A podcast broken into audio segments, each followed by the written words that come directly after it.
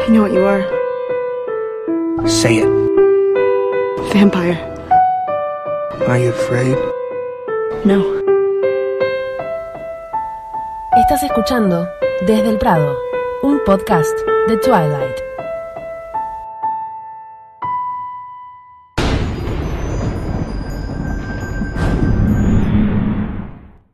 Hola para todos, ¿cómo andan? Bienvenidos a un nuevo episodio de Desde el Prado, donde vamos a hablar de los capítulos del libro Crepúsculo que se llaman El juego del escondite y El ángel.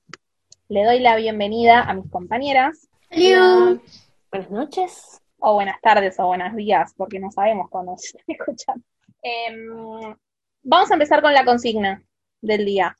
En este caso, la pregunta es para ubicarnos en tiempo y espacio. Estamos en la etapa que James ya le dijo a Bella que tiene a su madre y Bella se tiene que escapar de Alice y de Jasper para ir a rescatar a su madre. Y los Colen tienen un plan y Bella no va a seguir el plan de los Colen. Así que la pregunta es si hubieras hecho como Bella o si hubieras seguido el plan de los Colen. Yo Ali, en mi caso personal, yo creo que hubiera sido más, más cobarde que Vela y hubiera seguido el plan de los Colen, pero quizás me lleve a decir eso que me importa poco y nada, quizás la vida de René, quizás si fuera mi madre personal y no ella la que estuviera en peligro, quizás sí haría la de Vela, pero creo que es demasiado complicado hacer ese plan, escaparse y demás. Yo creo que hubiera dicho, no, no, esto es un quilombo, no lo puedo hacer, que resuelvan los, los que tienen superpoderes.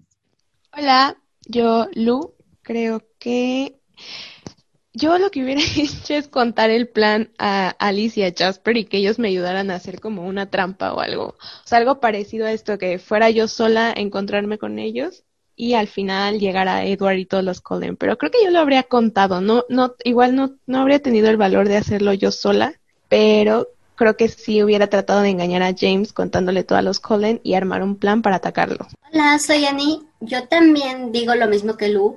Yo más bien hubiera dejado pistas a, a Jasper y Alice, así como de, pero es que mi mamá y, o sea, cosas así, ¿no? Para irlos guiando un poquito a, al plan de James, al plan, al plan de, del escape y todo para que al final pues, se encontrara la manera de que fueran los tres, pero sin tener que presentarse los tres, no sé si me explico.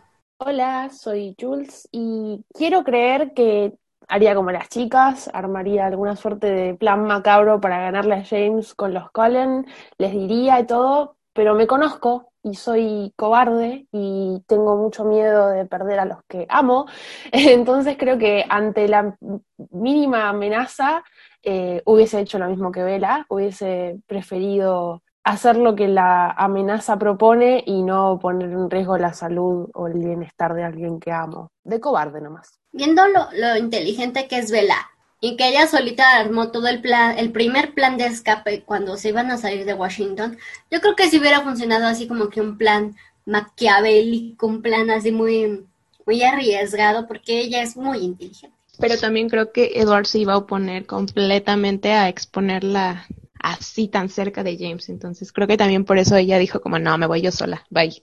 Bueno, eh, nos pueden contar después el resto, qué es lo que opinan. Eh, si opinan diferente también, eh, no es que tienen que decir, ah, yo opino como fulana, yo opino como mengana. Aceptamos todas las respuestas posibles. Nos pueden escribir durante la semana en Twitter y en Instagram, arroba Prado Podcast. Y recuerden también que si están leyendo el libro, nos puede, o capaz viendo la peli, también puede ser un rewatch Twilight nos escriben con el hashtag Relectura Crepúsculo y nosotras vamos a estar comentando y compartiendo seguramente. Bueno, nos metemos ya a analizar el capítulo que bastante tenemos que hablar.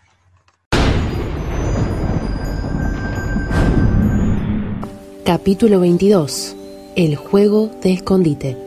No puedes llorar aún, me dije a mí misma. Todavía me quedaba un largo camino por recorrer.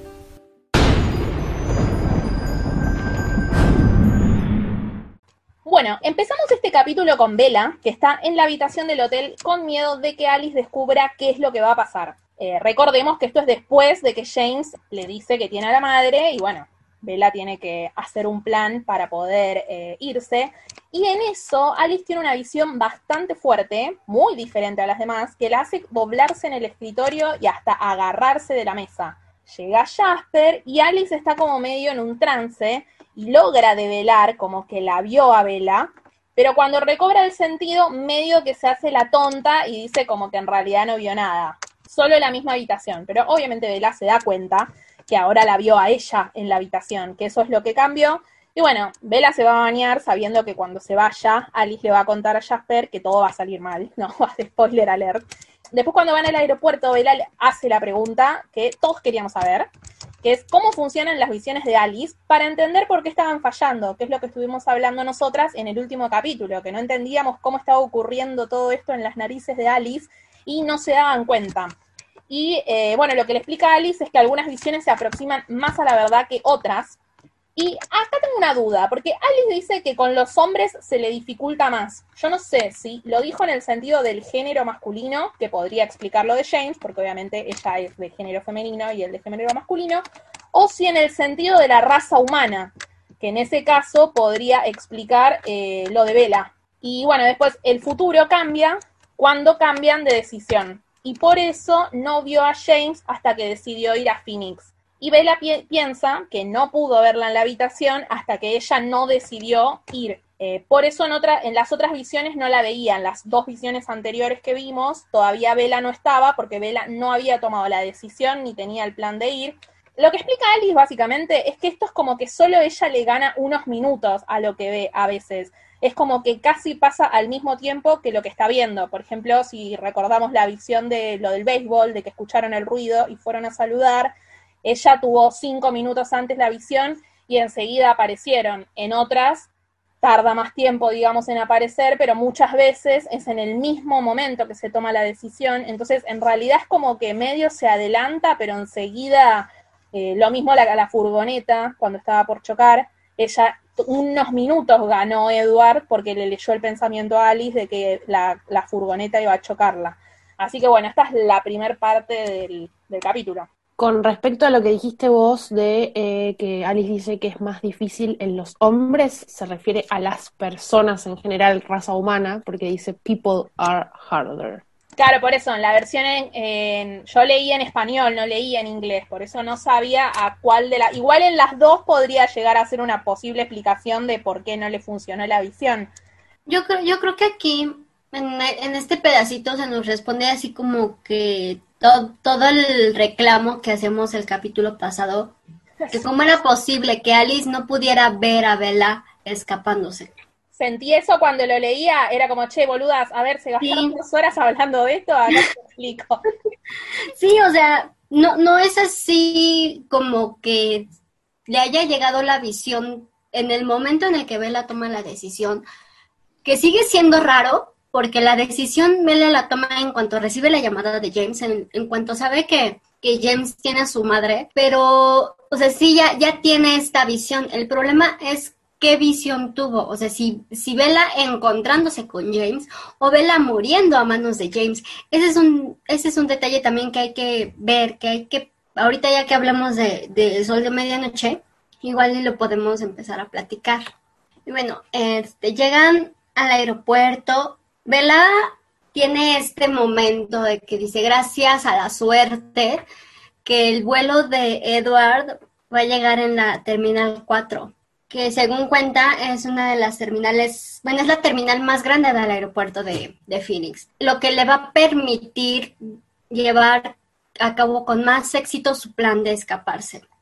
Entonces va pensando durante este pedacito, esta página del libro, va pensando en qué hacer, cómo escaparse de Alice y Jasper, porque están más al pendiente de ella. Ya le están poniendo más atención de la que le ponían cuando estaban en el hotel. Entonces, empieza a idear esta, esta manera de irse, de escaparse, de zafarse de su vigilancia. Y es cuando pide ir a comer, ya tiene hambre. Alice se ofrece a acompañarla, pero Bella sabe que Alice no la va a dejar escaparse con tanta facilidad. Entonces pide que sea Jasper quien la acompañe. Jasper la va calmando, o eso parece, porque la va sosteniendo del hombro. Y entonces a Bella le entra un chispazo de estos de inteligencia que sabemos que tiene. se encuentra el baño, que sabe que tiene dos salidas, ya se perdió en ese baño, entonces se mete y va, se escapa. Empieza toda esta carrera frenética que te hace sentir así muy desesperada, incluso, incluso leyéndolo, que la vayan a encontrar, que, que Alice y Jasper se den cuenta antes de tiempo de lo que está pasando. Y todo el tiempo Bella está diciendo que seguramente ya lo saben, seguramente ya se dieron cuenta, seguramente Alice ya lo vio, o Jasper ya le avisó a Alice que Bella no ha salido del baño. Y pues existe este miedo, que ella tiene este miedo de que la vayan a, de que la vayan a atrapar, que la persigan y que la alcancen. Ella sabe que la van a alcanzar. Yo aquí algo que me anoté muchísimo, que es lo que platicamos en el episodio pasado, y es que claramente Bella sabía que la habían subestimado, porque en cuanto le pide que Jasper sea quien la acompañe, ella misma dice que siente alivio que Alice no sospeche nada y que ella debería atribuir que toda esta visión que tuvo viene más que de ella del rastreador, cuando ella sabe que Alice no se imagina que lo que los va a traicionar es Bella y ella sabe que la subestimaron y sabe que por esa parte no desconfían de ella y se me hace muy inteligente cómo su mente va armando el plan y a pesar de la adrenalina que tiene que la vayan a encontrar, que está en un lugar muy concurrido, o sea, la manera en la que actúa y que sabemos que Bella es muy torpe, o sea, para por todo el aeropuerto y toda esta travesía que tuvo, digo, wow con esta chica. Sí, a mí me pasa lo mismo de sentir que de golpe cuando tiene un objetivo tan claro y cuando tiene las cosas tan planteadas, todo lo, lo, negativo y todo lo nerviosa y todo lo pone a un costado. Como hablábamos en el episodio anterior, que agarra sus miedos, los guarda en el bolsillo y dice, no, yo tengo que ser lógica y racional. ¿Y cómo te indica esto? Que tuvo que tomar medidas y decisiones muy importantes a lo largo de su vida, porque este ejercicio de agarrar los miedos y ser lógica y ser racional en una situación tan horrible no se desarrolla un día para el otro. Entonces, que ella haya podido controlar la situación, mantenerse tranquila, no llamar la atención ni de Jasper ni de Alice, lograr salir del el ojo guardián de, de sus cuidadores. Y aparte tuvo suerte, porque como bien dijo Annie, encontró el baño con doble puerta y pudo salir del aeropuerto. O sea, es una combinación de cosas, pero nos demuestra una vez más que no es, vamos todos juntos como es el cantito, Vela no es ninguna tonta. Sí, yo, bueno, lo que me anoté más o menos también lo habíamos hablado la otra vez, ¿no? Eh, la ventaja eh, de Vela es que ellos podían protegerla, pero no de ella misma. O sea, ellos estaban mirando en el exterior, no pensando que Bella se iba a escapar. Y además tenía la ventaja de conocer más el terreno con, de que ellos. O sea, era imposible que ellos sepan que el baño tenía doble puerta.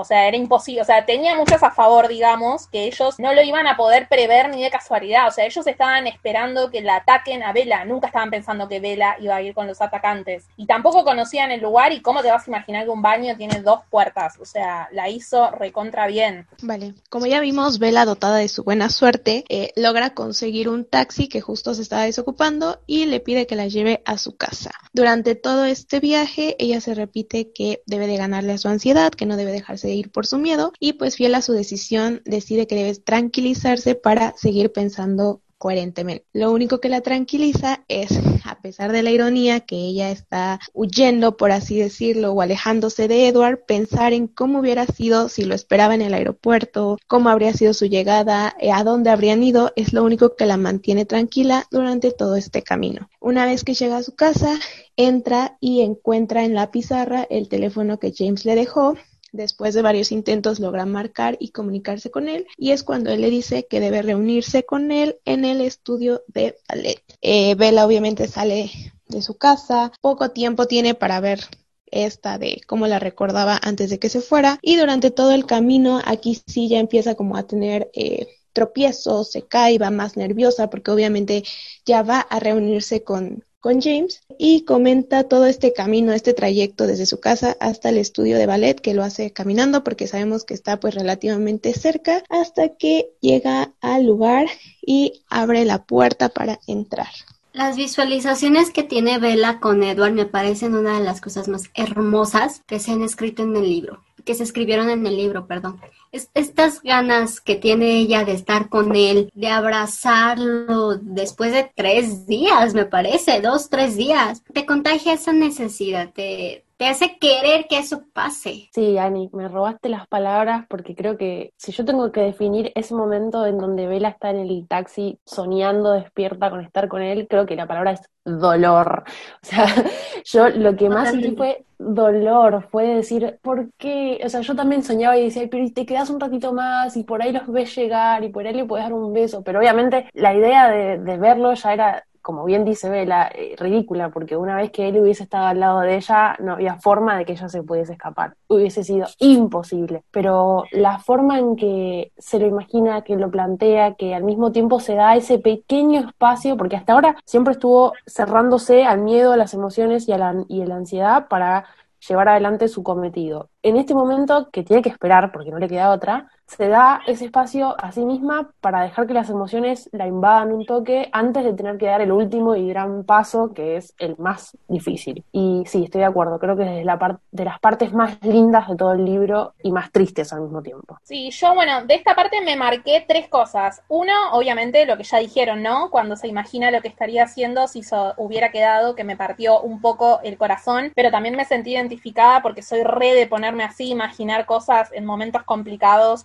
está saliendo todo mal, de evadirme diciendo, ay, mira, si hubiera hecho tal cosa, si hubiera salido bien esto, si no hubiera pasado tal. Entonces, en eso digo, same amiga, pero bueno, medio que me rompió el corazón esa parte. La llave nuevamente en el alero es la cosa dos que quería decir, o sea, envidia la baja tasa de delincuencia tanto en Forks como en Phoenix, porque acá por lo menos donde yo vivo no existe que todo el mundo tenga una llave abajo del, del alero, de la alfombrita, de la maceta o como le hagan en cada lugar. Y la tercera cosa es cuando sale de la casa que se va caminando al estudio de ballet, que se queja del sol, la amé, porque dice, añoré la protección de los verdes bosques de Forks de mi casa con una intensidad que jamás hubiera imaginado. Así que por fin podemos decir que Vela es Team Forks, como todos, que amamos ese lugar, así que me gustó especialmente esa parte. Y creo que no solo es Team Forks, creo que a lo largo del libro vemos también cómo su aversión al frío va cambiando conforme se va acercando un poco más a, a Edward. O sea, sabemos que Bella no soportaba para nada el frío y llegar a un punto de dormir en el pecho de Edward, que es la cosa más fría del mundo, es como esa evolución que tuvo de ir aceptando eh, Forks como su casa y el frío como algo muy cotidiano de su vida. Se ve mucho aquí. Yo también lo, lo anoté eso. Sí, hay también aquí un detalle, que durante todo esta, este plan de James, él es el único que le dice tu casa, tu casa, tu casa. Y Bella todo este rato está diciendo la casa de mi madre, la casa de mi madre, la casa de mi madre. Nunca dice mi casa, ya no la siente como su casa. Su casa ya está con Charlie, ya está en Forks, ya está con Ed. Y cómo Bella describe el momento de salir de la casa, porque como bien dijo Ali, es hasta poético el hecho de que la vea su madre en ese lugar porque teme por la vida vida de su madre y quizás hasta en algún punto se está despidiendo. La vio a su mamá sentada en el, en el alero, perdón, en el frente de la casa, eh, como la vio tantas otras millones de veces cuando era niña. Es, es esta descripción que hace al, al momento de, de, ir hasta donde está el peligro es súper poética. Chicas, hemos estado todo,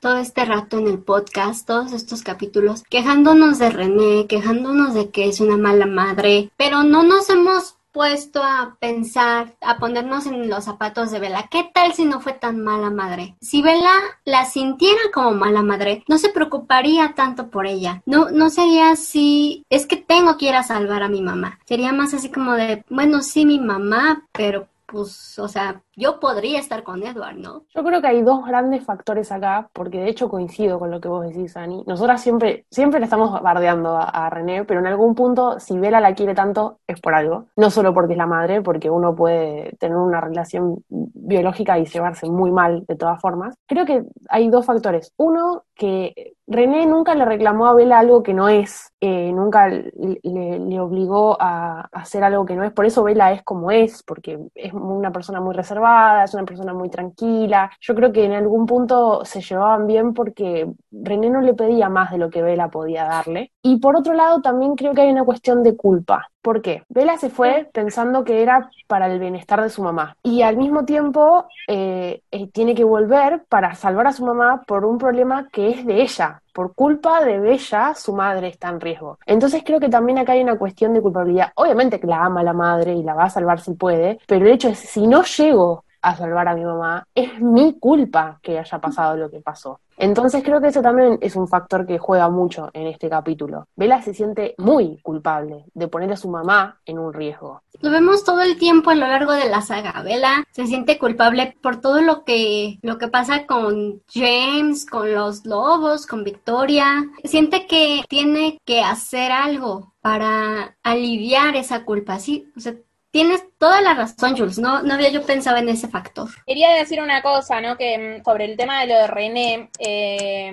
la otra vez que habíamos estado hablando, no me acuerdo de qué cosa de René, me había quedado. Creo que cuando hablamos de lo de las palabras de Bella a Charlie, de por qué eh, René se había ido de Forks, Después que grabamos ese episodio, me puse a leer la guía, bueno, de la saga, y estuve leyendo un poco de la historia de René, y no es que ahora entiendo un poco más, hay cosas igual que me siguen molestando, pero por ejemplo ella, después de que la tuvo a Vela, dejó un poco de lado esta cosa de espíritu libre y aventurero que tenía, se fue a vivir con la madre, con la que no se llevaba bien, para poder estudiar y poder tener un trabajo para Vela, ella estudió para maestra, se pudo independizar, después se fue para mantener la vela y quizás por eso mismo, sabiendo todo este sacrificio, entre comillas, que hizo por su hija, es que Vela, en cuanto creció, hizo su propio sacrificio de irse a Forks para que la mamá pueda volver a ser ese espíritu libre y aventurero que era antes de tenerla. Igual tiene un millón de cosas que me parecen malísimas, pero entiendo que Vela desde su propia historia y desde el amor que tiene, porque es su mamá, la entienda, la comprenda y la ame, porque bueno, a todos nos pasa con la gente cercana. Pero claro, o sea, desde afuera es muy fácil juzgar, sin tener el peso del amor que ella tiene, digamos. Pero bueno, tampoco es que la odiamos tanto a René, es una opinión sobre una circunstancia o un momento o una actitud. Todos los personajes tienen su trasfondo. Lo mismo ya lo hemos hablado con Jessica, lo hemos hablado con Rosalie,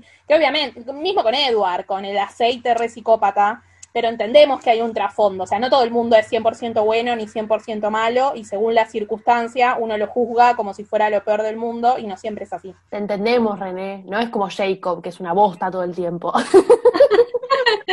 No, no, pero es Jacob. Jacob ya lo dijimos otra vez. Vela desde la primera vez que le fue a decir, hola, sí, ¿qué tal? Se lo quiso levantar para sacarle información. Y era más chico que ella y obviamente tenía una onda especial. La piba lo ilusionó. Es obvio que el chabón se hizo un en el cerebro. Mismo después, en Luna Nueva, medio que le dice, ¿qué? ¿Me estás cortando? Y o sea, eran amigos, no eran novios. O sea, Vela le hizo un matete al pobre pibe en la cabeza que después se le agrandó como una bola de nieve y no se pudo controlar. Pero no es todo culpa de Jacob. Nosotras jodemos, pero en el fondo hay muchos motivos por los cuales Jacob, pobre pibe, muchos motivos. Hay un montón de otras cosas que decís, te mato, pendejo. Pero también hay un montón de otras cosas que decís, dale, pobre pibe. Sí, estamos de acuerdo. Todos tienen un trasfondo que hay que ver. El te mato y el que hiciste y el no entendés que no y por qué lo bardea. O sea, existe eso, pero entendemos perfectamente el matete que le armó en el cerebro Vela. Porque no es que el pibe de la nada. O sea, Vela adrede lo ilusionó para sacarle información porque se sentía sola, porque le hacía bien estar con él y él quería estar de novio y ella quería que sea amigo. Entonces medio que lo engaña para seguir estando al alrededor de él. Entonces no es que, ay, Jacob es un tóxico, está loco, se enamoró y viene acá a interponerse. O sea, Vela también aportó bastante para que el pibe tenga ese matete. Chicas, después de tanto tiempo, no, no nos hemos puesto a pensar que tal vez Vela sea la tóxica. no Edward, ni Jacob, ni Jessica, ni Rosalie. Todo es Vela. No, pero justo queda Vela en el centro porque es nuestra protagonista. Si te pones a administrar otras relaciones, también te das cuenta que tienen algún punto en donde decís, dale, sos un boludo. En este caso queda Vela como mal parada. Pero sí, bueno, volviendo a, René, estamos de acuerdo que hay un montón de cosas que si no se tienen a consideración, René parece una basura de persona. Sí, Vela nunca está hablando mal de René, nunca dice es que no me cuidó, es que yo no la sentí como mi mamá. Bueno, eso último sí lo dice, pero no, no como un reclamo, sino como una especie de descripción de relación. Es que en realidad la justifica. Dice, no la siento como mi mamá porque la siento como mi mejor amiga. Onda, no es mi mamá porque me hago cargo yo, pero igual sigue siendo una buena persona, es mi mejor amiga, confío en ella, la quiero mucho, o sea. Ella lo dice como nunca la particularidad de la madre, como algo gracioso, algo pintoresco, algo tierno, de que la madre no se sabe cuidar, que pierde las cosas, que si no fuera por ella no podría hacer nada, o sea, no lo dice nunca como algo negativo, ella lo toma como lo que es, siempre que lo cuenta, lo cuenta como una cosa graciosa de la madre, lo mismo que también dice de cómo cocina mal, eh, bueno, Charlie que se alimenta mal, o que mira todo el día la tele, la TV, o que, bueno, un montón de cosas, nunca lo dice como algo crítico, lo cuenta como medio anecdótico, tanto de la mamá como del papá. No los juzga, eso está bueno de Vela. Aparte Sí, siento que lo, lo ve como cierta admiración de lo que Bella no es, pero que ve que, que René se atreve a hacerlo libremente, o sea, no le importa lo que diga, no le importa lo que la gente piense, y Bella es como más reservada, pero hasta cierto punto a veces siento que desearía poder tener un poquito esa parte de, de René, de ser como más espontánea, más abierta, que ella tiene como más de Charlie de ser como reservada y callada, entonces no, no, no creo que haya sido mala madre. Obviamente vemos un cachito, o sea, no vemos como toda su relación o todo lo que han pasado desde chiquito, pero creo que Bella la recuerda con eso, con mucho cariño, como una persona que la impulsaba a hacer cosas que a lo mejor ella no quería, pero por ver que su mamá lo disfrutaba, ella disfrutaba también llegar a hacer ciertas cosas. Sí, nu- nunca, nu- nunca se queja, nunca, hasta cierto punto nunca la insulta. Siempre está hablando bien de ella, siempre está diciendo es que ella es así, pero yo no. Sí, em, totalmente. Em, bueno, seguimos. Bueno, finalmente Bella llega al bendito estudio de ballet, que supuestamente se encontraba cerrado por vacaciones, o sea, no había gente. Entra a la sala de ballet que está donde proviene el sonido de la voz de su madre, que suena angustiada, que suena preocupada, busca ese sonido, hasta que encuentra que el sonido finalmente venía de una televisión con un video que estaba corriendo y recuerda el video, recuerda el momento en donde estaban en la casa de su abuela, Bella se inclinó mucho hacia el agua, casi se cae y ahí fue que la madre la llamó por su nombre extremadamente preocupada y cae en la cuenta de que su madre no está en riesgo, siente un alivio. James se acerca, que estaba como medio guardado ahí en lo oscurito, y le dice que, bueno, que en algún punto esa está mejor, porque nunca hubo que ponerla a René en peligro. Le pregunta, de hecho, si está enojado con él por haberle mentido, pero ella le, le confiesa que no, que está aliviada, que sinceramente prefiere esto, que prefiere que su madre no esté involucrada y que ella sea la única. Ahí comienzan a charlar un poco, primero que nada, de qué siente Bella de estar ahí, que ella se queda un poco nerviosa y lo primero que le dice James es si su novio, si su amante, si su lover sabe algo de todo esto o si eh, quiere ella que él se vengue de lo que, lo que James le está haciendo y ella le dice que no, que en realidad no tiene interés y que de hecho espera que él no lo haga porque le dejó una carta pidiendo que no lo haga y James se da el lujo, el placer de contarle su bendito plan. Bueno, yo de esto me anoté dos cosas, creo, o dos, o tres, arre. No, uno, que Bella no se inmutó con el vampiro, o sea, punto para ella, o sea, es la más capa del mundo la mina, porque no es que no le molesta a Edward porque el chabón es lindo o está enamorada de él, ella tiene como otra percepción de todo lo sobrenatural del caso, porque, nada, tira esas cosas, en una tira, resultaba extrañamente sencillo conversar con un cazador tan gentil, ¿viste cuando decís, amiga, te están por matar, te van a hacer pollo? Ella siempre en otro café, me encanta eso, punto para ella. Aparte, o sea, el alivio que siente de decir como, bueno, mi mamá no está, o sea, yo sé que me voy a morir, pero mi mamá está bien, entonces toda la situación está tranquila y me permito conversar a mis anchas con mi cazador. En cierto momento dice que era un alivio saber que ni Charlie ni René iban a tener miedo, que estaban a salvo, que estaban bien. Y eso, así como dice Lu, contribuyó mucho a que se le bajara así como que el estrés y dijera, ok, está bien. Ya, todo está bien con mis padres, con mi madre, no pasa nada, me voy a morir, no importa. Ellos están bien y es lo único que me interesa. En algún punto creo yo que son sus nervios quemados también ya. Si bien ella no es que le teme a los vampiros en general, porque ya los ha conocido, pero sabe cuáles son las intenciones de James, pero está tan quemada en algún punto, o sea, está el miedo que ya pasó, que como que, bueno, ya está, este es el último paso. Peor que esto no se va a poder poner, porque creo que hasta en algún punto tiene la esperanza de que ahora se va a terminar todo rápido, que ese es otro factor del cual vamos a seguir hablando. Ella cree que esto, bueno, ya está, listo, este es el paso final. Y está aliviada porque su madre no está ahí. Pero creo que es más una cuestión de que tiene los nervios ya quemados que otra cosa. Y creo que su nervio era más porque si nos adelantamos muchísimo, en Amanecer ella menciona que René es como un poquito más débil para todas estas cosas que no son humanas o si son sobrehumanas, por así decirlo. Entonces creo que en el momento en que ella se da cuenta que René está a salvo, que era su mayor estrés, cómo está su mamá, es como que toda su adrenalina se termina y ya ella como que ya no le importa nada y ya está como, bueno, ya lo que pase, no me importa, mi mamá está a salvo y no sé qué viene aquí, pero ya no me importa nada más. Y recordemos también otro factor que antes lo habíamos hablado. Si está René en peligro, lo más probable es que Phil también esté en peligro, que es algo que en este momento Vela no menciona, pero que antes pregunta. Yo lo dije y lo dije antes y lo digo ahora, yo estaba convencida que Phil estaba muerto. en algún punto el alivio no solamente viene por René, sino que también viene por Phil. Son dos personas menos de las cuales Bella se tiene que sentir culpable al haberle provocado daño y, y, es un punto a favor por el cual creo yo está tan tranquila en este momento y dice, bueno, ya está, listo, si me tengo que morir, me muero yo sola, total. Mi vida ya ha estado en riesgo muchas veces. Bella no tiene miedo a nada en tanto no le toquen a la familia. Una vez que le tocan a la familia, una vez que le tocan a los amigos, al novio o a la familia del novio, ya es cuando de verdad empieza a tener miedo. No es por ella, es por sus seres queridos. Lo único que le importa son ellos. Ella, a ella le pueden hacer lo que quieran mientras tanto no los toquen a ellos. Bueno, nos quedamos en la parte que James cuenta su plan, eh, ¿no? Eh, en un resumidas cuentas, Victoria lo quiso agarrar a Charlie y no pudo, entonces lo mandó a averiguar sobre Vela. Después de hablar con, con, Victoria, él decide esperar e irse a Phoenix a ver a René. Como Vela dijo que se iba a ir ahí, uno supondría que no estaría ahí, pero James les cachó la estrategia. Lo que a mí me parece medio extraño de todo esto es cómo se juntó con Victoria y no lo vieron, o no lo escucharon si habló por teléfono. No sé, me da rari. Después él dice una cosa que puede llegar a esclarecernos un poco todo, que él dice que es como una corazonada y que habitualmente las tiene con sus presas, como una especie de sexto sentido.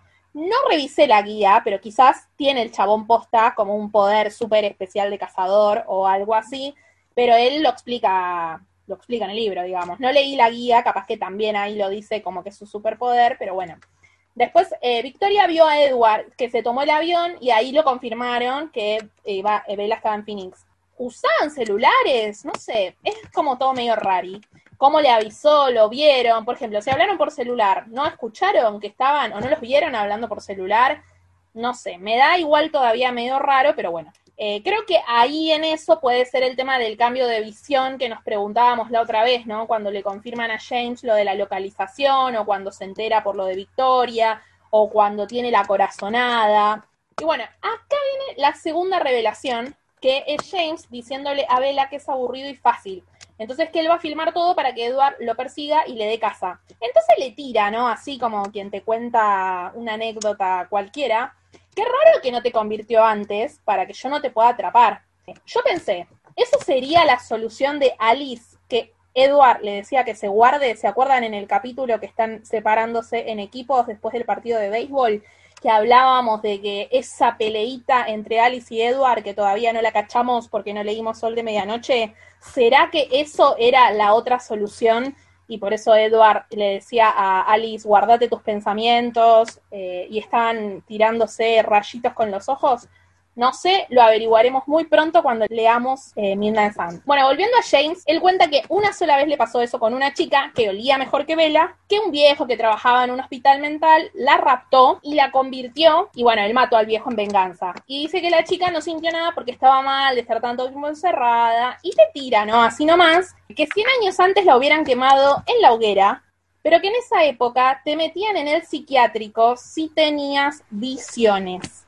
Y ahí, si no gritaste Alice como Vela y todos nosotros, retírate y no me hables más. Porque la verdad, alto plot twist. Yo no me lo hubiera imaginado. Y bueno, él la reconoció en el partido. Yo me fijé a ver si había rastros de algo de eso en esa parte del libro, pero nada. O sea, alto actor James, porque la verdad nada te hacía parecer que el chabón encontró a la única presa que se le escapó en la vida. Lo disimula muy bien. Y bueno, acá vemos otro motivo y otra cosa más que James tenía a su favor, ¿no? Pues se acuerdan que habíamos hablado una vez que James no tenía conocimientos de los poderes de Edward y de Alice, pero al menos el de Alice podía llegar a tener una especie de como de idea de que puede ser que ella tenga todavía el poder que tenía como humana y también un poco más de, uh, estos tienen a la que yo no pude convertir y no me pude comer, mejor dicho, bueno, ahora los cago y me llevo a su humana es como otro puntito más a favor de James persiguiendo a Bella. Bueno, Ali, en lo que acabas de decir, que si James tenía algún poder, en la guía aparece esto. Como diestro rastreador, era capaz de anticipar los movimientos de su presa. Ah, y en su historia dice, James fue criado para rastrear y cazar y aprendió rápidamente. Está desde su crianza. Sí, yo siempre imaginé que parte de, del don no explícito de James debía ser la casa, por cómo lo explica Edward, porque dice que es su obsesión y su pasión y es lo único que se dedica, entonces en algún punto quiero creer que tiene alguna facilidad para eso. Y aparte por, por cómo él lo explica, que dice que es una corazonada, un sexto sentido, eso me suena mucho a lo que explicó antes Alice de sus visiones. Pero si me permiten, como bien dijo Ali, a partir de lo que le cuenta James de Alice como salta vela, yo quiero decir que para mí fue un re plot twist en el momento en que lo leí por primera vez, fue como, oh my god. Pero tuve otra gran revelación hace poco y caí de culo cuando me di cuenta que en algún punto, si no hubiese sido por Alice, toda esta situación no hubiese existido. Si quizás James se encontraba con un aquelarre, con una humana, en el medio de la nada, en un bosque de Washington, sin Alice, quizás nunca se le hubiese ocurrido darse a la casa de la humana. Y esto refuerza mi teoría, mi teoría, que a ustedes no les gustó, pero que yo mantengo mi teoría, de que Alice algo sabía, algo creía, algo tenía en el fondo de su cabecita y su complicada mente, por lo que dejó que la situación siguiese adelante y Vela fuese al estudio de ballet. ¿Por qué supone? ¿Por qué presupone? No quiero decir que Alice es mala con esto, Alice no es mala, no es egoísta, pero es lo mismo que dijo Alice antes. ¿Cuál era la discusión que había tenido Alice con Edward? Vela tenía que transformarse en algún punto. Ya sabía un montón del, más de lo que podía saber y lo que era seguro para ella. Para mí, Alice sabía que la única opción era que Bella se terminase convirtiendo, o no necesariamente convirtiendo, pero que tenía que terminar en la sala de ballet. Es más la necesidad de James de cobrar venganza por lo que le hizo ese otro vampiro desconocido con Alice. Pero es muy macabro, ¿no? O sea, como no tener a una, les quito a la otra entonces. Sí, es muy macabro. Que aparte no tiene nada que ver, porque James ya no lo sabe, pero Bella acaba de llegar a la familia, no tiene ni puta idea de la historia de Ali, no tiene carajo. O sea, la otra no sabe qué está pasando y bueno, se dio, se sumaron mal los números y resulta que la que tiene que morir soy yo. Ok. Es que, o sea, es como dices tú, Jules, si no se hubiera encontrado con Alice, era un diente por diente. Yo, yo creo, bueno, no, ya después, lo, ya mismo lo explica James, que él, mató a, este, al que convirtió a, a Alice. Si hubiera sido de otra manera, si no lo hubiera dicho, yo creería que él pensaba que fue Carlyle quien convirtió a Alice, o Edward tal vez. Delusions. Y por eso esa necesidad de cobrar, de que Edward cobre venganza, de que Edward lo persiga, porque igual y lo relaciona, lo, lo, relacionaría de esa manera, pero él explica que mató al, al vampiro que convirtió a Alice, Alice, entonces no tiene correlación en realidad, está loco. Estás tan enfermo, hijo. Hacete hacer ver, viejo. Yo aquí lo que me anoté es que, o sea, no es Carlyle la única persona que ha trabajado con humanos, porque aquí el que convirtió a Alice era un vampiro y trabajaba en un psiquiátrico, o sea, estaba junto a humanos, estaba ayudando a humanos y fue como, ok, no es solamente, o sea, como él lo dice, es una extraña como obsesión que tienen los vampiros por los humanos. Digo, Carla no es la primera persona que trabaja al lado de ellos y que logra controlarse también. O sea, este tipo se encariñó tanto con Alice que prefirió protegerla a que le pasara algo. Y tuvo ese como autocontrol también para convertirla y no matarla en el intento. Y al final digo, no me explico cómo lo pudo matar. O sea, si cuando Alice estaba en transformación, tal vez ahí fue que lo agarró desprevenido, no sé, pero fue como una gran revelación esta parte de enterarme que no solo es Carla quien ha ayudado a más humanos, hay más gente así. ¿Podemos hablar de cómo eh, Edward, querido Loverboy, tan concentrado en su enamorada, no le leyó la mente a James para darse cuenta de lo que pasaba con Alice? Porque a mí me exaspera ¿Cómo puede ser que siendo un lector de mentes no te hayas dado cuenta la obsesión que el tipo tenía con tu hermana? ¿Tan concentrado estabas en la humana? ¿En serio? Yo, yo creo, Jules, que sí lo supo, pero no le puso la atención suficiente como para preocuparse por eso. Sí, absolutamente. Vos sabés que sí. Vos sabés que sí. Vos sabés que sí. O sea, en, en, medio de la mente de James debió de haber estado un, esa es la, esa es la chica, esa es la chica que me robaron, entre comillas. Pero estaba tan concentrado Edward en que James ya había puesto los ojos sobre Bella que dejó a Alice de lado. Como que ya no le importó, como que no le importó tanto a Alice, porque Alice ya puede defenderse de James. Bella no. Entonces yo creo que por ahí va, no tanto que no lo haya escuchado, sino que no le puso suficiente atención para que le preocupara, para que también se fijara en eso. Pero entonces, pero entonces, mi amor lindo, mi vida, Edward, sos un estúpido, porque no descalifique. Podrías haber usado el hecho de que James está obsesionado con tu hermana para zafar de toda esta situación. Ok, la queresa de la nana, te pongo a la nana en la habitación, peleense entre ustedes, no la toquen a la humana a eso voy. Está bien, es estúpido lo que estoy diciendo y es un plan cualquiera, pero si, si Edward hubiese prestado un cuarto, ni siquiera un tercio de atención a esta situación de obsesión entre James con Alice, las cosas hubiesen sido muy distintas. Y no me, no puedo creerme que James lo oculta, entre comillas, porque James no sabe o no sabía las capacidades de Edward cuando llegaron al, campo de juego no había forma de que James dijese, no voy a pensar, en... ya de por sí es muy difícil no pensar en algo y decir, no voy a pensar en esto, porque lo estás pensando, punto. Y segundo, no podía adivinar que Edward le leía la mente, por lo tanto no podía adivinar que Edward iba a saber su obsesión con Alice. Y después hay otras teorías que me surgen en este momento, que son, quizás Edward, al momento de aceptar de mala gana el hecho de que Alice se vaya con Bella, creyó que las estaba protegiendo a ambas. Bien pensado, Woody. Y ahí es donde mi, y ahí es donde mi corazón hace y se rompe. Yo también pienso lo mismo, Jules. Justo ahorita que estamos hablando de eso, también me llegó a la mente. A lo mejor, ya viéndolo de lado, Edward malvado, Edward, Edward creepy, que haya pensado, bueno, si le pongo a Alice, igual y se, y se distraiga de Vela, porque al fin tiene a, quien quería, ¿no? Puede, puede ser o que las estaba protegiendo a las dos, que no lo creo, o, o que le quería poner a Alice de carnada, que también es muy cabro, muy malvado por parte de Edward, para proteger a Vela.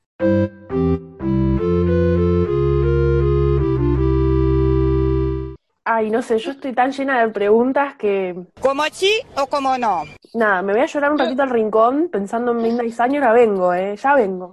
Ah, bueno, yo solo, o sea, digo, no creo que no lo haya visto, sino que su atención estaba entre Lauren, Victoria, James, lo que pensaban los Collins, su plan para salvar a Bella. Entonces, Chansey se le pasó un poquito, pero no creo que haya sido como un plan tan armado así como para proteger a ambas, no sé.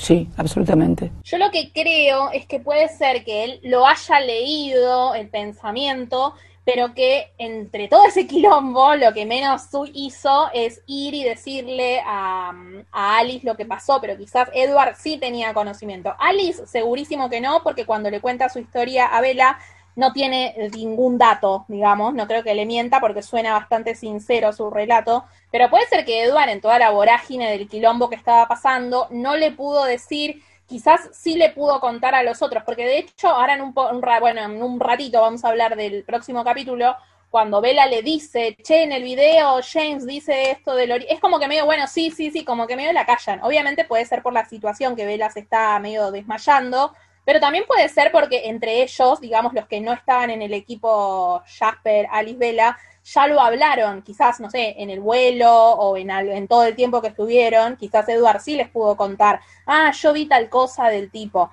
Me parece muy raro que no haya leído el pensamiento, pero bueno, después cuando leamos Sol de Medianoche lo sabremos. Y bueno, ya después de que James le cuenta su plan macabro a, Bella que involucra a Alice, Bella ve la oportunidad de escapar. Bella es una humana, James es un vampiro, obviamente. No hay manera de que pueda escapar, pero aún así lo intenta. Se echa a correr hacia la, hacia la entrada de emergencia, hacia la salida de emergencia, pero James la agarra, la, la alcanza, obviamente, y la azota, la, la, avienta contra uno de los espejos. Y es, ahí, es aquí cuando ya empieza todo el, todo el caos en, en, el estudio, en el estudio de ballet, que la patea y la hace como quiere y la golpea y la... Pero en todo esto, Bella intenta escapar otra vez. Y otra vez James la, la, este, la atrapa y le patea la pierna. Con esa fuerza de vampiro que tiene, le patea la pierna y se la rompe. Y, y es, y otra vez le da, no, no, recuerdo si es otra patada o un golpe en la pierna, pero pues ya Vela ya, ya no puede más y se desmaya y aquí termina el capítulo, el juego del escondite. Chicas. Ouch, no sé, tipo, ouch. shock. Sí, ¿no? Qué dolor. No, lo único que de este capítulo en general, ¿no? Eh, no, a mí me sorprendió mucho el, todo el tema de, bueno, cuando lo leí por primera vez, no cuando le hice la relectura ahora, el plan en sí de James engañándola con lo de René y el tema de la violencia que tenía con ella y cómo Vela se lo bancaba, eh, me sorprendió mucho. Y sí, te da como impresión, te da como dolor eh, cada descripción que hace Stephanie de los golpes, sobre todo el de la pierna y a mí me sorprendió, no me acordaba que era tan violento. Em, el segundo golpe que le pega es con una piña que le da, o sea, la golpea en la cara. O sea, sí me acordaba que le quebraba la pierna, que la tira contra los espejos, pero lo del golpe en la cara, cuando lo volví a leer, me recontra sorprendió que es impresionante cómo soporta tanto dolor hasta que de plano ya le cortan en la cabeza, empieza a sangrar y ya es cuando empieza como a perder un poco el conocimiento. Pero Bella tenía tanta adrenalina que lo que hace la adrenalina es que no, no es que bloquee el dolor, sino que hace que toda tu atención esté concentrada en ayudarte a huir. Entonces no es que Bella no lo estuviera sintiendo, sino que ella lo que quería era huir, salir de ahí. Por eso es que no tiene tanto el dolor hasta que le hace la cortada en la cabeza, la sangre la comienza a marear y es cuando ella empieza ya a tener esta inconsciencia, por así decirlo. Sí, sabes que a mí me pasó lo mismo que vos bien decís, Ali, en el momento en que lo leí por primera vez pasó, pero ahora releyéndolo me di cuenta que es muy violento, o sea, no me acordaba que fuese tan violento el momento. En, en 2020 esta parte es este capítulo tal vez tendría una advertencia de, agresión. En aquel entonces tal vez no, obviamente no hay, no hay una advertencia, porque igual Vela, es que yo ni siquiera me acuerdo de haber leído un, un, golpe en la cara. Yo me acuerdo nada más de. Y ahorita también releyéndolo, no me acuerdo. Nada más yo me acuerdo de la patada y del trancazo en la cara. En la cara, en la cabeza, perdón, pero el de la cara no me acuerdo, no sé en dónde está. Ahora, comparación con la peli. En la peli vemos que esta segunda visión que tiene Alice donde eh, ve a Bella, en la peli no pasa. En la peli eh, ellos llegan al hotel eh, de la mañana, lo que parece ser en la mañana, y ah, pasan a Alice, Jasper y a Bella en la habitación. Alice tiene la visión en el cuarto y automáticamente reciben la llamada de Edward avisándoles que se escapó. jamás van a, la casa de Bella eh, todo pasa en un día. En el libro me parece que son, como ya dijimos, dos o tres días en los que están en el hotel esperando. Aquí en la peli parece que es en un día, porque les digo, llegan al hotel en la mañana y cuando Bella se está escapando, eh, ya se ve como tarde, noche, se ve que está oscureciendo. Quiero creer que esto lo hicieron para ahorrar tiempo y ahorrarse que estar en Phoenix es un lugar muy soleado, obviamente tenían que poner cómo se estaban ocultando del sol, así que decidieron acortarlo muchísimo. Eh, igual en la peli hacen ver que James se da cuenta que lo engañaron y se va automáticamente a Phoenix porque descubre el plan. Aquí, como lo cuenta, eh, por no obtener nada de Charlie, eh, decide ir a buscar a su mamá en Phoenix y es cuando le cae que ah, en realidad Bella sí iba acá, aunque él creyó que no, por todo el plan que ya comentamos. Y es la movida de los Coden lo que hace que ellos se den cuenta que Bella sí está en Phoenix, cosa que en la peli se ve que ellos no toman un avión, sino que van por carretera hacia donde ellos están. Ahora, algo que me sorprendió que dije, claro, no puede pasar. Alice y Jasper dejaron sola a Bella en la habitación. Lo que le entendí es que la, o sea, ellos se fueron como a recepción a esperar a, a que llegara Jasper, M, digo, Emmett, Carly y Edward. Y es en la habitación donde Bella recibe la llamada de, de James, donde le dice que tiene que ir al estudio de ballet, no va a su casa, Bella jamás va a su casa, jamás recorre todo esto, ya vimos, jamás tiene la visión de, de su madre, sino que automáticamente, como aprovechando que ellos están en recepción, Bella se escapa, toma el taxi y va directo a el eh, estudio de ballet. En cuanto a la escena del ataque, la verdad es que creo que la hicieron de una manera fenomenal. O sea, tal cual lo lees es algo tal cual lo estás viendo en la película y eso se me hizo muy impresionante porque llegas a, a, a diferencia de, por ejemplo, como hablábamos en capítulos primeros, el accidente no le entendías muy bien a la escena y ya que lo viste en la peli, como que logras captarlo. Aquí creo que la captaron en esencia de todo. Lo único que quitaron fue la historia de Alice y creo que la la quitaron porque ponerla iba a ser tener que explicar muchas cosas que ya no iba a dar tiempo en la peli. Creo que por eso mm, omitieron esta parte de James con Alice, pero en general creo que la hicieron bastante bien. No sé si encontraron alguna otra ustedes. El gas pimienta. El, Alguien me el- robó la el- palabra.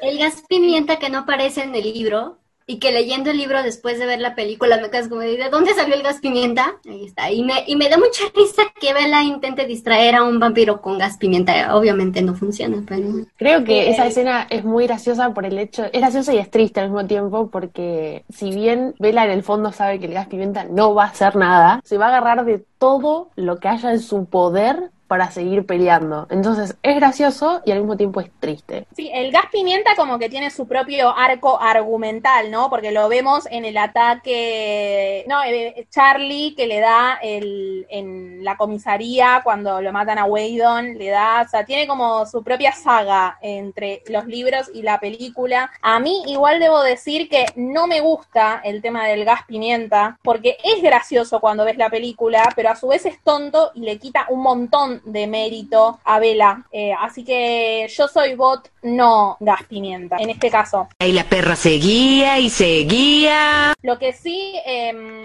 bueno, de la película en general coincido más o menos con lo que dice Lu, que está muy bien. Como ya habíamos visto, todo el tema de lo de la habitación es en unas dos escenas, tenés cuatro capítulos resumidos más o menos. La conversación sobre cómo funcionan las visiones de Alice la tienen mientras Alice dibuja y el que cuenta cómo funcionan es Jasper. Eh, que eso lo habíamos visto en el capítulo del libro anterior, pero está en esta parte, digamos, de la escena y también el plan de cómo Victoria consiguió los datos, que lo vemos, que lo cuenta ya en el capítulo, lo dice el mismísimo James en la llamada telefónica, en la peli, eh, se lo cuenta, digamos, a Bella, así como eh, al pasar.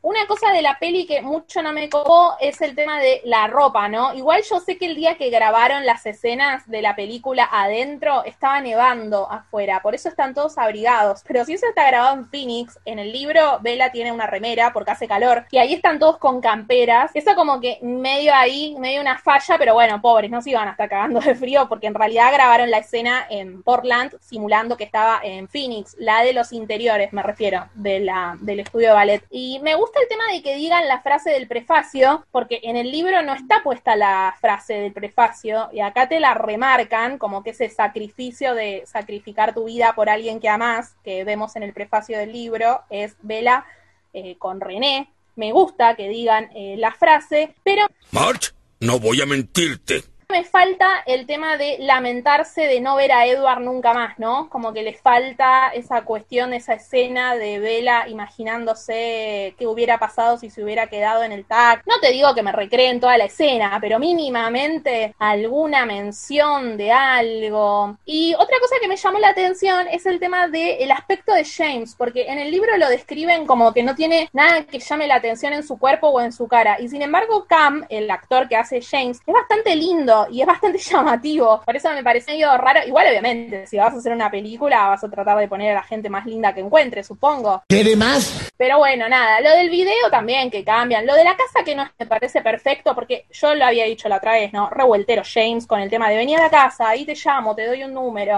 vení, o sea, re no, dale, nene, a los bifes, pues la verdad, eh, tan, hacerla tan larga, obviamente entendemos el concepto de que está jugando con la comida y demás. Y el tema del video, eso no me gustó tanto. En el video de la... Eh, Bella dice que ella sintió cuando escuchó la voz de la mamá, cuando llama por teléfono a James haciéndola creer que es la madre, que ella sintió como esa voz de desesperación de la madre cuando te estás por, cuando te asomas al borde o cuando te estás por golpear con algo. Y me re gustó que su memoria funciona perfecto porque el video de donde James sacó ese audio es de ella asomándose por a punto de caerse. Y en la, en la película ponen como que Vela no que la cargaban porque bailaba mal, o sea, una boludez, como que le quitan un poco eh, eso.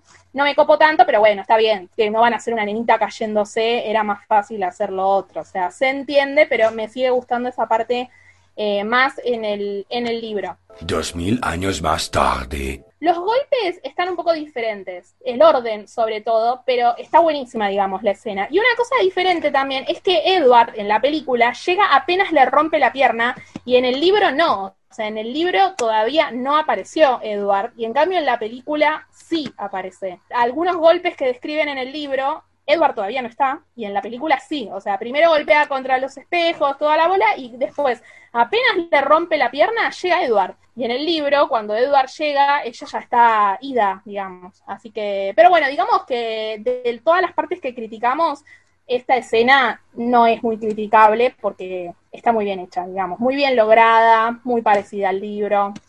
Así que muy bien 10. La película Edward llega cuando James le está mordiendo.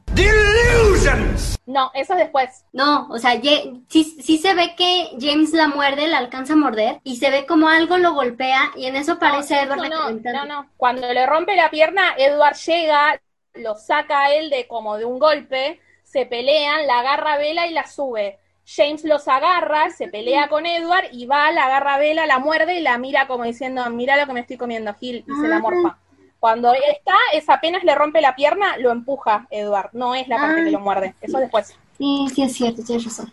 Un detalle que me parece súper excelente y por lo cual creo que esta es de las menos criticables, como bien dijo Ali, es el hecho de que respetasen la sala de ballet como la describió Alice y como la describió Bella. ¿Por qué? Primero, principal, porque como bien dijo James, es un efecto bonito a lo que él quiere hacer, que es su mensaje grabado, y el hecho de tener todos los espejos le da como una visión en donde apunte, donde apunte la cámara, va a ver el show, entre comillas, que es el dolor de Vela. Y eso es súper sádico, pero al mismo tiempo es súper de James. Y después me parece que está súper respetable que lo hayan mantenido, porque es muy difícil grabar en un salón lleno de espejos, y lo hicieron muy bien tiene mucho riesgo de que obviamente se vean reflejos, se vean mala iluminación, etcétera, etcétera, y que los artistas estén de espalda, de frente, cuestiones. Eh, entonces me parece súper destacable que lo hayan mantenido. Sí, dato nerd sobre eso. Si se fijan en la película, eh, hay unas columnas en el medio, va, durante varias partes del salón, que están recubiertas de espejos. Esas columnas tenían eh, bisagras que iban para los dos costados, para arriba y para abajo. Entonces las cambiaban según la posición de las cámaras, porque si no se verían reflejados en los espejos todo el equipo técnico que había. Entonces lo cambiaron todo para que no se vea en la, en la pantalla, porque obviamente se puede borrar gente, pero salía un montón de plata que, como ya hemos dicho, no contaba el presupuesto de la película con tanto dinero para postproducción. Así que no, la verdad que magia hicieron. Aparte, tengamos en cuenta que esta es la primera escena que se grabó de la película, porque Cam se tenía que ir a grabar otra película, entonces el final, con todo el desarrollo cumbre de los personajes, se hizo al principio. También han nombrado que era muy complicado laburar con espejos y con acrobacias y con arneses, porque si los actores principales se lastimaban, perdían días, perdían plata y era un quilombo. Así que era súper riesgoso hacer esta escena la primera semana. Sí, sí, hijo. Es, es como lo platicábamos, eh, creo que en el episodio del Prado. Y la perra seguía y seguía. Había dos cosas importantes en el libro. El Prado y el estudio de ballet. Y se nota mucho que esta fue la primera escena que grabaron porque se ve que le echaron más ganitas. Se ve que estaban en la emoción de, yay, vamos a comenzar a grabar, este es el primer, esta es la primera escena que grabamos en de Crepúsculo y todo. Y ya para el Prado ya fue en regrabaciones y ya como que los actores y el mismo staff estaban así como ya vamos a terminar, por favor, ¿no? Sí se nota, se notan las ganas, se nota el esfuerzo que le pusieron a la, a la escena de, del estudio del de ballet. Me molesta un poco que esta sea la escena en la que, a la que no le tengamos que criticar nada, la verdad. Me, a, a, mí yo romántica no le gusta que, que pase eso. No, hay algo que sí le critico, hay algo que sí le critico, ojo no pueden no haber incluido el arco argumental Alice.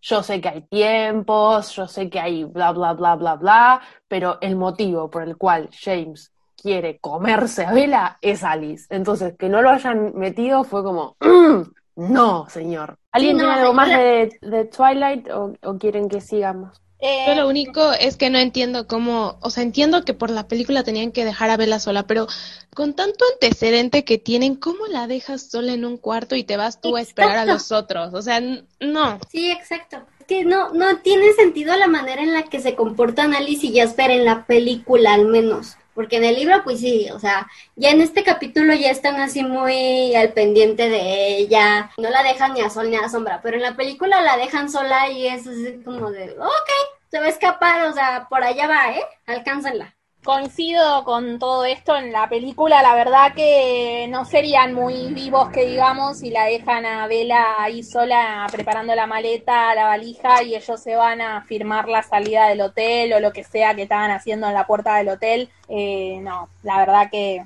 los dejan medio mal parados, como acostumbran a hacer, pero bueno, era muy largo lo del aeropuerto y dijeron, bueno, lo solucionamos así, ya fue. ¿Sigo nomás? Sí, sí.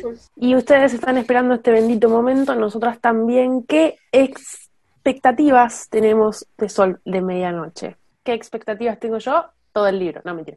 Eh, en este capítulo puntual y exclusivamente quiero ver la cara, no la voy a ver, pero quiero leer la cara que le pone Edward a Alice y a Jasper en cuanto se baja del avión. Tipo, les dejé una tarea, una tarea. Era encargarse que no se mate. Fueron y la dejaron que se mate. Así yo no. Así no. ¿Qué mierda hacemos con ustedes dos? Nada. Es... one job. Tenías one job. Totalmente. Sí, yo coincido contigo. Yo también. O sea, igual me, me imagino un poco la visión que tiene Bella, que dice que lo esperaría eh, asomándose entre la gente, pero me imagino eso como Edward buscándola y la cara de Alice y Jasper como de, este, ¿cómo te explicamos? Primero más que nada, ¿cómo fue Jasper a decirle a Alice, che, ¿cuánto están las mujeres en el baño normalmente? y después cuando eso pase y se den cuenta la cagada que se mandaron, qué cara, tipo los dos diciendo, y ahora como mierda le decimos a Edward y la perdimos, o sea, ¡uh! ¿saben cómo me lo imagino, chicas? Como las caritas que luego les mando así en, en WhatsApp, de los dientecitos mostrando así todos incómodos. Así me imagino a Jasper y Alice recibiendo a Edward en el aeropuerto. Es como de, y mira qué pasó. Ocurrió algo, se metió al baño y no ha salido. Buenas noticias, está viva. Malas noticias, probablemente no por mucho. No sé si va a estar muy chistoso o va a estar así muy, ay Dios, pero sí tengo muchas ganas de ver. Eh, coincido, yo también me anoté lo mismo. Tengo mucha curiosidad eh, del aeropuerto en ese momento en que Eduard, también me imaginé, como decía Lu, la imagen que describía Vela en la mente cuando se lo imaginaba, que él iba a asomar ahí caminando entre la multitud y la iba a ver. Pero me imagino que sería así hasta que lea, porque me imagino que le va a leer a Jasper y a Alice los pensamientos, entonces me lo imagino muy así feliz hasta que le lea los pensamientos y se arme en su mente todo lo que sabemos, que va a estar tres capítulos pensando cómo se va a matar. Hasta, no, yo supongo que va a actuar rápido para tratar de salvarla, porque digamos que Vela sabe, eh, Ali sabe dónde está Vela por el tema de las visiones. Aparte, le dijo que el, el lugar ese quedaba cerca de la casa así que saben a dónde dirigirse rápidamente, pero sí, lo que más espero es eso, o sea, ver qué venía pensando él cuando va bajando en el aeropuerto del avión y cómo se entera que yo primero pensé cuando se da cuenta que Bella no está, pero después dije, no, qué boluda, primero seguro le va a leer la mente a Jasper o a Alice o a alguno de los dos. Eh, también me imaginé que quizás ve primero una visión, porque yo digo, capaz que Alice tiene una visión nueva, así que, bueno, no sé, esa parte es lo que más me intriga. De, Aparte están rodeados de gente, o sea, se tienen que comportar, tienen que actuar normal, por así decirlo, y tienen que armar su plan súper rápido y supongo que Jasper va a ayudar muchísimo aquí a que no los mate ahí. Pero ¿cómo, cómo van a reaccionar en este momento que, o sea, aparte están en Phoenix, o sea, creo que llegaban en la mañana. ¿Cómo se las van a arreglar también con esto de estar saliendo con el sol y de actuar tranquilos? Ese es otro, ese es otro de los interrogantes que tengo. No lo dije, pero ya que lo menciona Lu, eh, acompaño. Sí, ¿cómo van a hacer para llegar hasta determinado lugar, porque si quieren ir rápido, obviamente van a ir corriendo, pero no pueden porque se exponen de todas formas posibles. Entonces, están en una ciudad que no manejan tanto, están expuestos por el sol, están expuestos por la gente. Es como que todo se suma para que eh, el trayecto se haga más difícil todavía, porque en la película pasa de noche, pero esto no es de noche en el libro. Es, son un montón de factores en donde digo, ah, ¿cómo te las vas a arreglar para hacer esto? ¿Qué vas a sacar de la galera, nene? Bueno, pasamos a la parte favorita del episodio, del capítulo. Eh, a mí, de este capítulo, mi parte favorita es el plot twist de la historia de Alice. Me parece el mejor momento, de hecho creo que uno de los mejores momentos del libro. Este libro no es de esos libros que tenés mucho plot twist que decís, ay, wow, esto me rompió la mente. El momento que dice lo del origen de Alice, la verdad, es uno de los mejores momentos del libro, así que obviamente es mi favorito de este capítulo momento favorito de este capítulo es la fantasía que tiene Bella en el taxi, que se ve este, a sí misma alzando la cabeza para, para ver a Edward llegar al aeropuerto, a la terminal y, y que le saltan los brazos. Me, mm, me encanta por lo bonito y lo triste es muy bello, es muy triste, es desgarradoramente triste, pero al mismo tiempo es muy lindo. Y, todo el tiempo que Vela nos está narrando, yo lo estoy viendo. Es muy fuerte. Así que ese también es mi momento favorito. Yo mi momento favorito es esta capacidad que tiene Vela de que una vez que toma su decisión ya se aferra a ella y cómo es que a pesar de que ven el trayecto, se imagina esto de Edward, porque yo en lo personal, o sea, si ya tomé una decisión, prefiero no pensar en lo que hubiera pasado. Y ella se permite pensar eso, pero me, me, gusta que a pesar de que está pensando esto, ella ya tiene su meta y dice, bueno, sí, me habría encantado, pero esto me va a dar valor para hacer lo que necesito hacer, que es salvar a mi mamá y no me voy a desviar de aquí y aquí sigo. Y esa como determinación que tiene en el taxi de no caer en su momento de pánico es mi momento favorito. Bueno, perfecto. Pasamos entonces al siguiente capítulo, uno de los súper esperadísimos, aunque es súper corto, el ángel, que nos han escuchado varias veces decir, porque en el ángel, en el ángel, en el ángel, en el ángel, bueno, el ángel aquí llegó, así que bueno, ahora vamos a hablar de ese capítulo.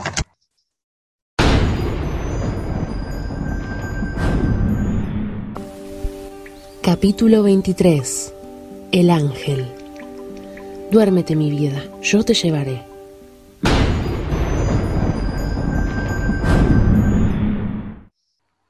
Sí, como ya bien dijo Ali, este capítulo es cortísimo, es el más corto de todo el libro. Comienza con Bella desmayada, aturdida por la pérdida de sangre, por los golpes que le ha dado James, y escucha una voz, la, ella dice que es la voz de un ángel.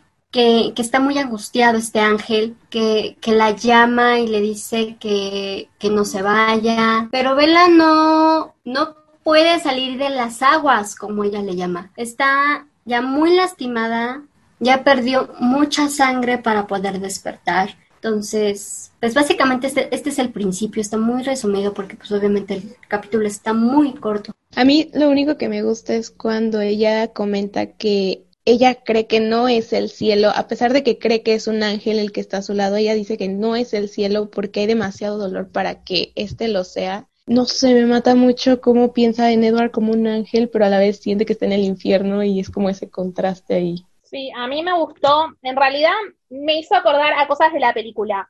Cuando me hizo acordar eh, lo del tema de que ella, que eh, el sueño bajo el agua que quería Catherine, eh, bueno, eh, cómo no la dejaron hacer esa escena, bueno, ella lo contó varias veces, ¿no? Por el tema eh, de, del presupuesto, pero en una parte del capítulo este, me, de esta parte, digamos, del capítulo, es como que ella dice algo como del agua y no sé, y yo dije, ah, esto me hizo acordar como medio, como que quizás tiene que ver, porque yo siempre decía, ¿por qué se le ocurrió para la secuencia de la muerte a Catherine hacer un sueño bajo el agua? Nunca entendí, pero ahora leyendo que nombra lo del agua, digamos, en esta parte del capítulo, y ah, capaz cuando lo leyó, flashó y dijo, ah, para la parte de que Bella está muriendo, hago lo del sueño. También el tema de lo que decía eh, Lu, de lo de que no podía haber tanto dolor, me hizo acordar a la frase que es mi frase preferida de la película, que no está en el libro, la de Death is peaceful, easy, life is harder, o sea, lo de morir es fácil, vivir es más, es más difícil, lo más duro.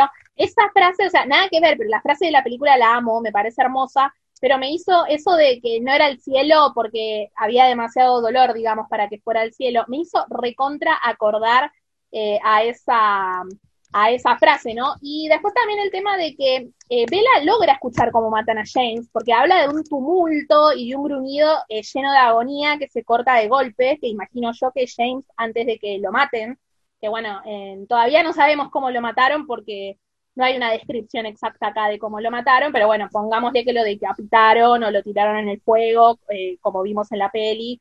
Eh, sabemos que lo prenden fuego, ¿no? Eso segurísimo que sí, porque lo dicen en el libro, eh, ya mismo en este capítulo. Y también cuando hay una parte del ángel que dice que empezó a, sollozar sin lágrimas, roto de dolor, eso me partió el alma. Y bueno, eh, llega el momento en donde la ponzoña comienza a extenderse por la sangre de Bella y ella comienza a quejarse, primero llamando a Edward, un momento muy cursi donde Edward le responde y le dice cómo te vas a poner bien, puedes oírme, Bella, te amo. Y ellos, Bella se empieza a quejar del dolor y ellos confunden que es como un dolor físico hasta que Bella logra decir como me duele la mano. Igual Edward le dice como Carla va a intentar calmarlo y ella logra gritar me arde la mano. Es cuando Edward se asusta y vuelve otra vez Bella a gritar fuego, que alguien apague el fuego y es cuando se dan cuenta que James la mordió. Alice le dice que tiene que hacerlo a Edward, él le dice no, Carla le comenta que hay otra posibilidad que pueden tomar para salvar a Bella. Sí, de todo esto, mi comentario único que voy a decir es cuando le dice te amo. Al fin en la traducción ponen te amo. ¿Y en qué momento lo ponen? ¿Y de qué manera lo ponen? Era ahora, muchachos. Yo lo grité como un gol de media cancha. Fue como, sí, le dijo, te amo. ¡Genio, genio, genio! ¡Ta, ta, ta, ta, ta, ta, ta!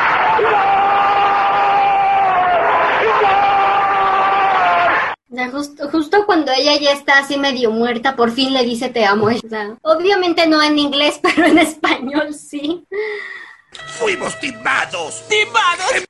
Como a Bella le duele mucho y empieza a gritar y está asustada y tiene miedo y se dan cuenta que, que fue mordida, Carla le ofrece a Edward otra idea. Edward obviamente le lee el pensamiento, le dice que no, que no, que no, que hay otra posibilidad. Se pelea con Alice en el medio porque Alice insiste que, que ya sabe que va a pasar, que ya lo vio, pero Carla le interrumpe y le dice, la herida es muy limpia, se puede succionar el veneno. No voy a ponerme a ahondar en todas estas cuestiones por los cuales es una idea bastante ridícula, física y biológicamente, pero Edward lo hace, agarra la muñeca de Vela y empieza a succionar el veneno. Todos están bastante preocupados porque tienen miedo de que Edward no sea capaz de contenerse al probar la sangre de Vela. Ella sigue totalmente adolorida, siente que le quema, que le quema el cuerpo, que la- las llamas se están expandiendo. Sí, yo tengo que decir algo. ¿Por qué Edward y no Carlyle? Eso, eso, yo tengo tres teorías aquí. Porque Carly siempre está como para ayudar a las personas, ¿no? O sea, aquí él le dice como no puedo ayudarte. Y digo, ¿por qué? La primera, realmente creía que Edward era capaz de hacerlo, dijo como es tu decisión, tú tienes que ver qué quieres para Bella, yo lo respeto. La segunda es si quería mantener su historial limpio, aunque sabemos que no es lo mismo porque no la iba a matar, o sea, solo le iba a extraer un poquito la sangre y el veneno y ya. Y la tercera es si pensaba Carla y que no tenía autocontrol para detenerse y por eso no quiso involucrarse en esto. No, yo definitivamente creo y pienso que Carla tenía el autocontrol suficiente para, para hacer eso. No sé qué le pasó a Stephanie esta vez. Esta, este, esta trama, este pedacito, sí está, sí brinca un poco, porque, o sea, bien, bien podría ser para este aspecto romántico medio creepy de Edward y Bella, pero es incómodo porque todo el tiempo estás, es que la va a matar, es que la va a matar, es que él no, todavía no se no se controla lo suficiente como para no atacar a, un humano. Y ahorita le están poniendo a, la novia herida, le dicen que le tiene que succionar el veneno. Si se le va un poquito de sangre, ¿qué, ¿qué va a pasar? ¿No? O sea, porque no se va a poder controlar, no va a poder parar. Él ya lo había explicado en la película, que una vez que empiezan, ya no pueden parar. Entonces, a, mí personalmente me causa mucha incomodidad este, este asunto, que haya sido Edward y no Carlyle porque Edward iba a terminar matándola. Primero y principal, de demostrarle a Edward que tiene más control del que él cree, porque Edward todo el tiempo se está martirizando, pero Carlyle cree que es mucho más fuerte de lo que él piensa. Y segundo, la decisión es tuya. No voy a tomar la decisión de salvarla por vos. Carla le está diciendo a Edward que elija a él, porque nadie puede ser responsable de la vida de Bella más que él. Y Bella está en estas circunstancias porque quiere estar con él. Entonces creo yo que le está dando la responsabilidad a él por eso. Yo creo que es para, bueno, lo que ya dijeron, como para darle como para darle confianza. Y bueno, si hay algún otro motivo, nos enteraremos después. No sé si ya lo habrán hablado entre ellos o qué, pero creo yo que es como para darle la confianza, como decir, a ver, querido, vos elegiste esto, vos eh, hacete cargo, pero no desde la mala onda, sino como confianza, con confianza, digamos, sabiendo que lo va, lo va a poder hacer. Ya nos enteraremos cuando leamos Sol de Medianoche exactamente qué pasó ahí, ¿no? Bueno, eh, seguimos, ¿no? Después de que Edward le succiona la ponzonia a Vela, el fuego desaparece y Vela lo llama a Edward y lo ve, ¿no? Al final, que está como agotado, pero triunfante, porque obviamente le costó un montón lo que hizo, más el cagazo que debe tener, pero logró no, primero que Vela no se convierta, que no se muera, y no, no succionarle toda la sangre. Corroboran que la sangre estaba limpia y que Bella ya no sentía más el fuego porque le preguntan, se dicen te quiero, acá el traductor nos cagó porque en vez de poner te amo, pone te quiero de nuevo, o sea, está cancelado otra vez el señor que, que tradujo el libro. Y Edward se ríe aliviado. Eh, pago lo que sea para escuchar cuál sería la risa de Edward aliviado. Lamentablemente la película no se puede volver a grabar, pero amé esa parte del, capítulo. Y bueno, recién ahí pregunta por René, cosa que me parece perfecto, ¿viste? Tipo a nosotros, Eduard. Che, ¿y René qué pasó al final? O sea, después de todo este quilombo, pregunta por René, porque recordemos que Vela le dejó una carta a Alice simulando que era para René, que en realidad era para Edward, donde le contaba que tuvo que ir al encuentro con James porque James tenía a su madre, así que por eso Edward tiene esa info. Y bueno, Bella le cuenta que la engañaron y, y bueno, ahí le dice lo de Alice, que habíamos dicho, ¿no? Que James sabía de su origen y cuando siente el olor a la gasolina, que es por lo que decíamos que mínimamente en este capítulo sabemos que a James lo prende en fuego, le dice que se la lleven. Y Edward se la lleva en brazos mientras Bella se duerme. Y de esta manera tan dulce y tierna, para todos menos para James, ¿no? Que está quemándose. Termina este capítulo del libro. Literalmente les voy a leer lo que puse. Vela con la pierna rota, la cabeza abierta y perdiendo sangre se pone a charlar. o sea, contesta preguntas, está relúcida, tipo, sí, no, bueno, mi mamá resulta que... y se acuerda de Alice también. Sí, todo, todo. Ella, ella está al tanto de todo, ¿viste? No se quiere dormir. Básicamente, Edward le pide, por favor, cerrar los ojos y dormite porque estás muy mal y necesitamos que descanses. No, la otra quiere seguir charlando. Lo entiendo, obviamente lo entiendo. Si estás súper asustada y tenés a la persona que más amas al lado, no querés cerrar los ojos ni por un segundo porque, no sé, se puede ir lo que fuese. Pero me causó mucha gracia La medio dormida es pura ternura, medio desmayada, que se pone así como ustedes dicen a platicar y, este, y hacer preguntas y todavía se acuerda de Alice y que no se quiere dormir también para no perderse nada de Edward, es pura ternura. Bueno, vamos a la peli entonces. Escena polémica, si las hay. Primero y principal porque, como bien dijimos en el capítulo anterior, se respetó mucho lo del ballet, la sala de ballet, los espejos, etcétera. Los golpes que se dio Vela fueron un poco distintos, pero está la cabeza, hasta la pierna rota, etcétera. Ahora, en el libro, Vela cierra los ojos y cuando los vuelve a abrir, Edward ya está ahí. En la película se da un enfrentamiento entre James y Edward, que no tuvimos la posibilidad de leer, que está bastante bueno, está bien coreografiado, está bien actuado. Edward es el primero que llega a la, a la habitación, después llegan sus hermanos y su papá, y ahí es cuando, bueno, logran separarlo a James de Bella. No puedo evitar decirlo porque es sumamente importante. La actuación de Kristen en esta escena es muy buena. Wow. Um, thank you.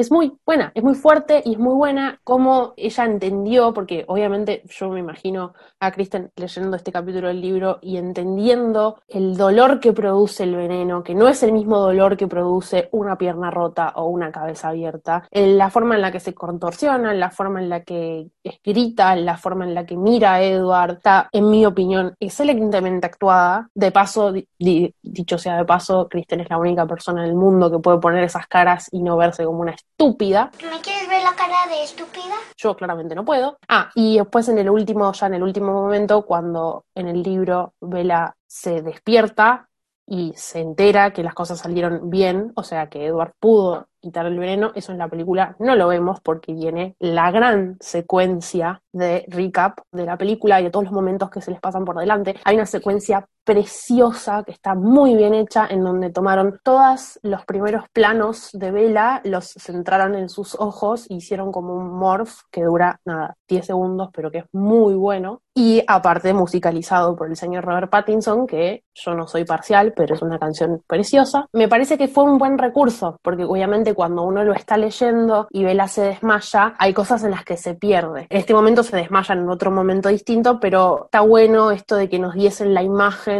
de, de Bella en su recorrido y de todas las cosas. Dicen que cuando uno se está por morir, su vida le pasa por adelante de los ojos. Bueno, en este caso le pasa a Edward por adelante de los ojos. Y aparte te deja vos con el miedo, porque toda esa secuencia no sabes si ella está viva o está muerta hasta que finalmente se despierta. Yo me anoté algunas cosas. Bueno, uno ya lo dije, ¿no? El tema de que en la película James la muerde mirando a Edward y en el libro se enteran después. O sea, en el libro Edward nunca ve a James mordiéndola. De hecho, la otra boluda le está diciendo 20 veces me quema, me quema, me quema. Y después de 10 minutos, ah, la mordieron. O sea, se dan cuenta re tarde. Y gracias a que Bella les dice. Si no, capaz que la piba se convierte en vampiro y recién ahí se avivan que la piba la convirtieron.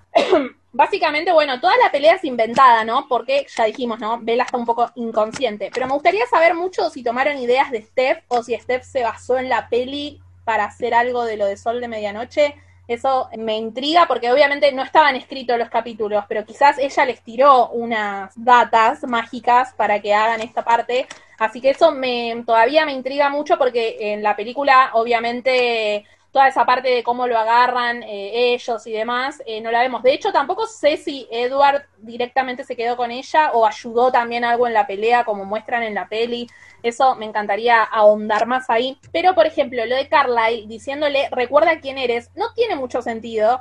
Porque acto seguido lo matan, o sea, no sé para qué le dice tipo, bueno, Edward, vos no te gastes en matar a alguien, sos un niño bueno, que los otros tres lo maten. Como que no tiene mucho sentido el tema ese. Amo que la inocente y frágil Alice sea la que lo decapita, me parece de las mejores cosas de la película. Ojalá que en Sol de Medianoche lo hayan mantenido, porque eso fue una idea de Catherine, así que espero que Steph lo ponga en Sol de Medianoche. Otra cosa que no me gusta, que también es de Carlyle, teniendo que decirle que pare, cuando en el libro no sucede, mancha el buen nombre y honor de Edward. La verdad que esa parte no me gustó, o sea, él nada que ver, o sea, en el libro nunca nadie le tiene que decir que pare. Sí tiene como la duda al principio, eso sí está perfecto en la peli. Pero el tema de que le diga que pare y la cara que tiene Rob como de que está comiendo, no sé, un chocolate amargo muy rico, no sé, es medio rari porque no hace honor a, el Edward de verdad de los libros. Pero bueno, con el clip ese y la canción de, de Rob, es mi escena preferida, yo diría que casi de toda la saga, más o menos, con la frase que dije eh, hace un ratito, de la de Ivy Harder, bueno, demás, amo. Pero bueno, sí, tiene esos par de detallitos que después, claro, la gente dice, pero ¿te gusta este que es un tóxico de mierda?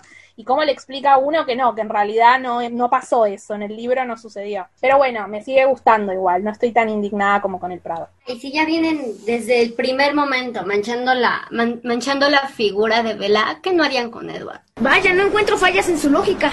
Cómo también ensucian el nombre de Alice. Alice tocando la sangre de Vela y llevándosela a la cara. ¿Por qué? Alice no haría eso nunca. ¿Por qué la olés, no la huelas? Es como, no, basta, eso no existió. ¿Sabes que cuando la vi dudé? Igual tiene una cara como media orgásmica, Alice, como que le gusta la sangre. Pero ¿sabes que En un momento también pensé que quizás lo que ella estaba sintiendo era el tema de la ponzonia. Pero después dije, no, porque si es la sangre que está perdiendo, no puede ser. Pero como enseguida le dice como que les avisa. Yo dije, ¿será que está oliendo? Pero no, no, evidentemente está sintiendo el olor. De hecho, en el libro le dicen, eh, Alice, no respires, o sea, obviamente tiene que ver con el tema del deseo de la sangre, pero bueno, en un momento como que dudé, yo dije, ¿será de verdad la fragancia que está sintiendo o será que está sintiendo que tiene ponzonia? Porque Edward, al menos en el sabor, puede sentir cuando la sangre ya está limpia. No sé si en el olfato funciona también. No, yo, yo creo que no, yo, porque se queja Alice. Le dice, Carlyle, su sangre, o sea, te está perdiendo mucha sangre. Jasper está ahí, Emmet está ahí. Entonces, eso rápidamente se podría convertir en un caos si no le paran la hemorragia. Es que es un asunto muy complicado porque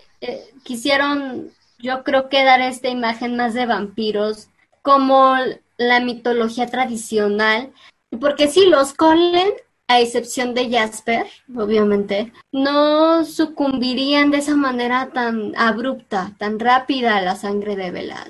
sabiendo que ella es una humana, se controlarían más. Yo creo que fue más por ese lado de quererles dar una imagen más de vampiros tradicionales, de vampiros que tarde o temprano iban a terminar este matando a un humano y quitarles toda la compasión que tienen por la vida humana. Y bueno, ¿qué esperamos ahora de Sol de Medianoche de este capítulo? Yo espero ver la decisión y el juicio interno que tuvo Edward al tomar esto de eh, tener que succionar la sangre de Bella y todo. Y me da mucha curiosidad si hay alguna descripción, porque al final, querramos o no, probó su sangre. Entonces, quiero ver si logró eh, concentrarse igual en, no sé, sabe delicioso, por fin la pruebo o algo, o si por la preocupación de una Bella casi moribunda, eh, estaba más preocupado en mantener la viva y en mantenerla salva que por otra cosa. Pero este juicio que tienen, lo que la muerde, le succiona y todo, es algo que quiero y espero mucho ver. Yo coincido con Lu. Lo siendo un capítulo tan chiquito, no, no hay mucho de dónde sacar. Tal vez cuando Edward encuentra a Bella. Eso tal vez podría superar lo que dijo Lu, para mí. Yo no seré muy original, me anoté exactamente lo mismo que dijeron Lu y Annie. Me parece que es la parte más obvia también, ¿no? Todo lo que piensa mientras le tiene que chupar la ponzonia. Justamente el después. Quiero saber qué se le cruza por la cabeza cuando se da cuenta que lo logró, cuando se da cuenta que Bella está bien, cuando se da cuenta que pudo hacer lo que tanto miedo tenía de hacer y que después de tantos meses pensando en el temor de, matarla, fue él el que le salvó la vida. Por un lado se va a sentir culpable porque siempre se va a sentir culpable, pero por otro lado ese alivio que va a sentir de decir pude hacer esto y esa confianza que va a sentir de no fui yo quien la mató, no está en mis manos eh, la muerte de Vela, me parece que va a ser súper alucinante de leer.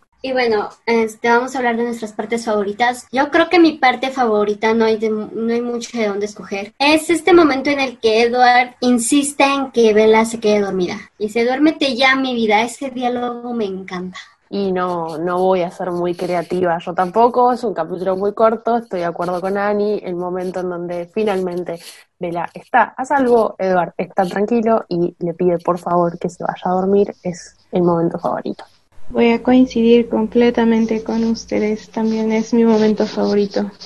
Mi momento favorito es cuando se dicen te amo. Bueno, eh, le recordamos a toda la gente que nos está escuchando que la consigna, digamos, de esta, del día, de la semana, del capítulo, del episodio, como de los capítulos, como le quieran decir, era si ustedes seguirían el plan de los Colen o si harían como Vela, que se mandó ella sola sin decirle a nadie a contar, a, bueno, a intentar salvar a su mamá eh, sin contarle, por ejemplo, eh, las chicas habían dicho que ellas le hubieran tratado como de contar, hacer partícipe de la historia a los Colen. Yo directamente dije que probablemente me quedaría con Edward y les haría caso, los involucraría del todo, digamos, en la situación. Ustedes pueden empezar lo mismo que nosotras o tener otra idea diferente, nos van a poder ir comentando en nuestras redes, que ahora Jules nos las va a recordar.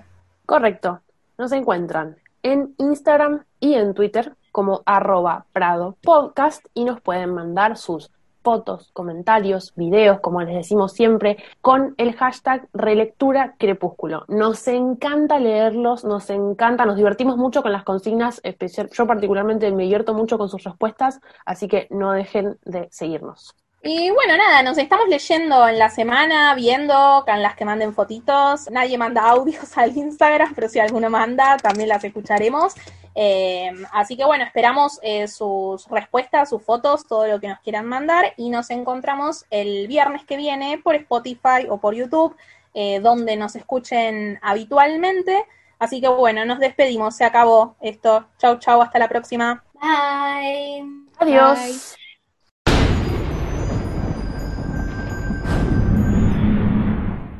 Solo quedan dos capítulos. Falta dos capítulos.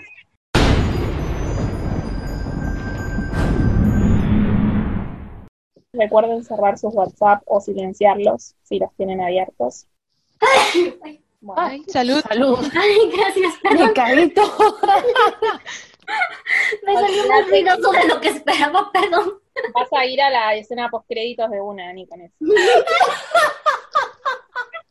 Nada que hagamos en la grabación va a superar.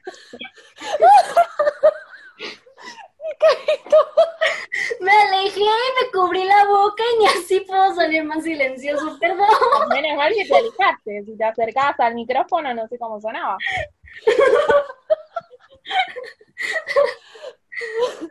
Ay, no me lo esperaba, por favor.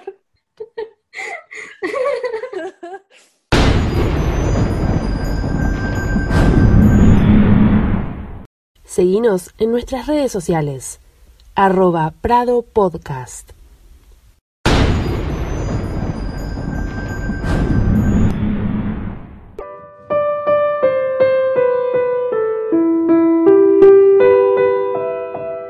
What if I'm not the hero? What if I'm the bad guy?